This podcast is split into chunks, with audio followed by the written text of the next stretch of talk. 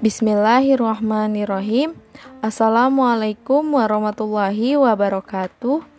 Halo adik-adik semua, selamat datang di Ratapi, rekaman cerita penuh ilmu bersama Kakak Arin di sini. Sebelum memulai rekaman pada hari ini, Kakak mau tanya dulu, gimana kabar adik-adik semua? Semoga adik-adik semua selalu dalam keadaan sehat dan tetap semangat menyimak rekaman pada hari ini. Baiklah, adik-adik sekalian yang kakak sayangi, pada kesempatan kali ini kita akan membahas tentang akhlak terpuji. Sebenarnya, apa sih akhlak terpuji itu? Lalu, bagaimana cara mengamalkannya dalam kehidupan sehari-hari? Nah, di sini kakak akan menjelaskan pengertian dari akhlak terpuji. Rasulullah Shallallahu Alaihi Wasallam telah menganjurkan kepada umat Islam untuk menghiasi hari-harinya dengan akhlak terpuji. Akhlak terpuji merupakan segala sikap, ucapan, dan perbuatan yang baik serta sesuai dengan ajaran agama Islam.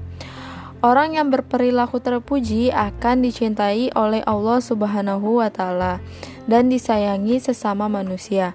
Setiap orang harus berperilaku terpuji supaya bahagia di dunia dan akhirat. Orang yang berperilaku terpuji dan berakhlak baik dalam pergaulan sehari-hari akan senantiasa dicintai oleh sesama. Dapat disimpulkan bahwa akhlak terpuji ialah segala sikap atau tingkah laku serta ucapan yang baik. Nah, di sini kakak akan menyampaikan satu buah cerita yang bisa kalian simak untuk dapat mengetahui contoh dari akhlak terpuji. Disimak baik-baik ya adik-adik sekalian. Oh iya, sebelum kalian menyimak cerita yang akan kakak sampaikan nanti, persiapkan buku tulis beserta alat tulis juga ya adik-adik.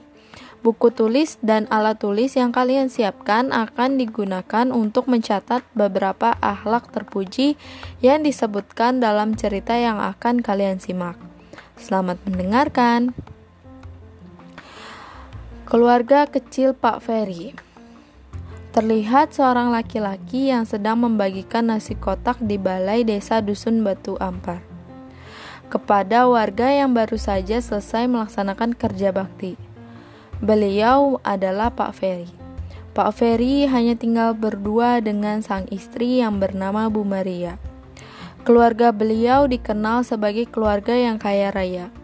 Namun, kekayaan yang mereka miliki tidak membuat mereka menjadi sombong. Suatu ketika, istri Pak Ferry hamil. Semua warga desa yang mengetahui berita tersebut ikut senang dan banyak yang memberikan ucapan selamat kepada Pak Ferry beserta sang istri. Pak Ferry dikenal oleh warga sekitar sebagai pribadi yang ramah tamah, suka membantu, dan dermawan. Beliau sering mengantarkan warga yang sedang sakit atau butuh tumpangan untuk ke rumah sakit. Di suatu kesempatan yang berbahagia, ketika istri Pak Ferry telah melahirkan, warga desa ikut berbahagia. Dengan antusias, para warga desa menjenguk istri dan anak Pak Ferry. Tak lupa mereka memberikan beberapa hadiah kecil kepada Pak Ferry dan istrinya.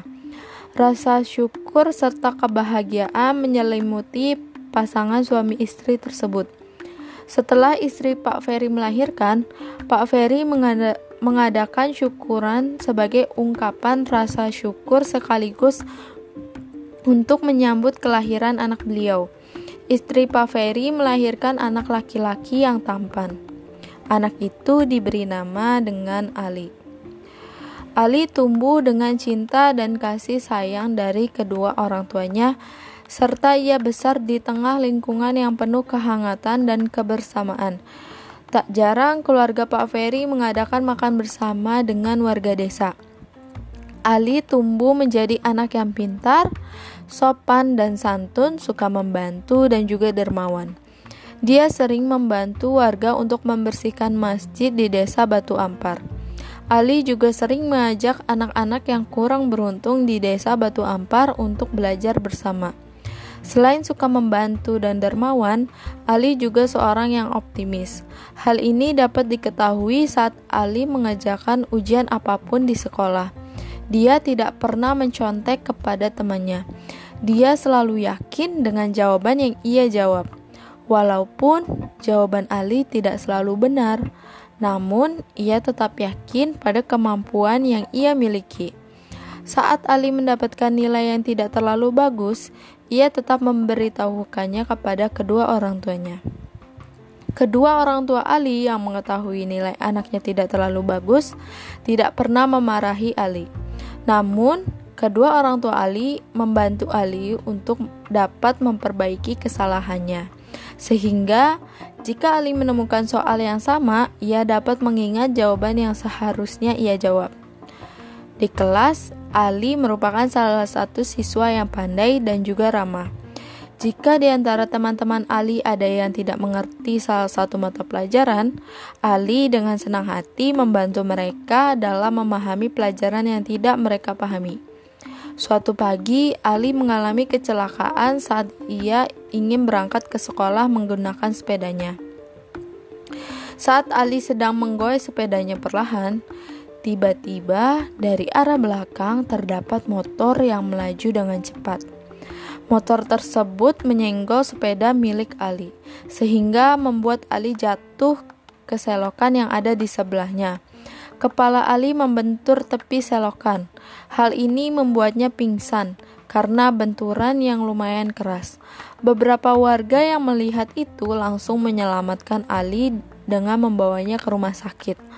Tak lupa salah satu warga tersebut menghubungi kedua orang tua Ali. Dua hari setelah Ali dirawat di rumah sakit, teman-teman Ali beserta wali kelasnya menjenguk Ali. Beberapa teman Ali ada yang membawakan berbagai macam buah-buahan. Ada juga yang membawakan buku cerita bergambar serta beberapa kue bolu. Setelah mereka berbincang-bincang dengan Ali, mereka pun pamit pulang.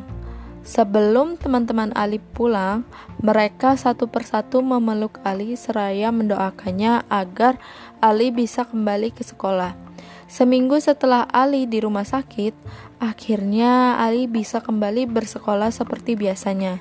Saat ia sampai di kelasnya, semua teman-teman Ali menyambut kedatangannya. Begitulah kisah dari keluarga kecil Pak Ferry.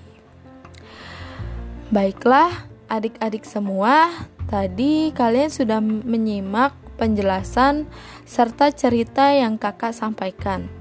Semoga setelah menyimak cerita tadi, kalian dapat lebih memahami apa itu akhlak terpuji dan bagaimana kita dapat mengamalkan akhlak terpuji tersebut. Terima kasih, dan sampai jumpa lagi di rekaman audio selanjutnya. Wassalamualaikum warahmatullahi wabarakatuh.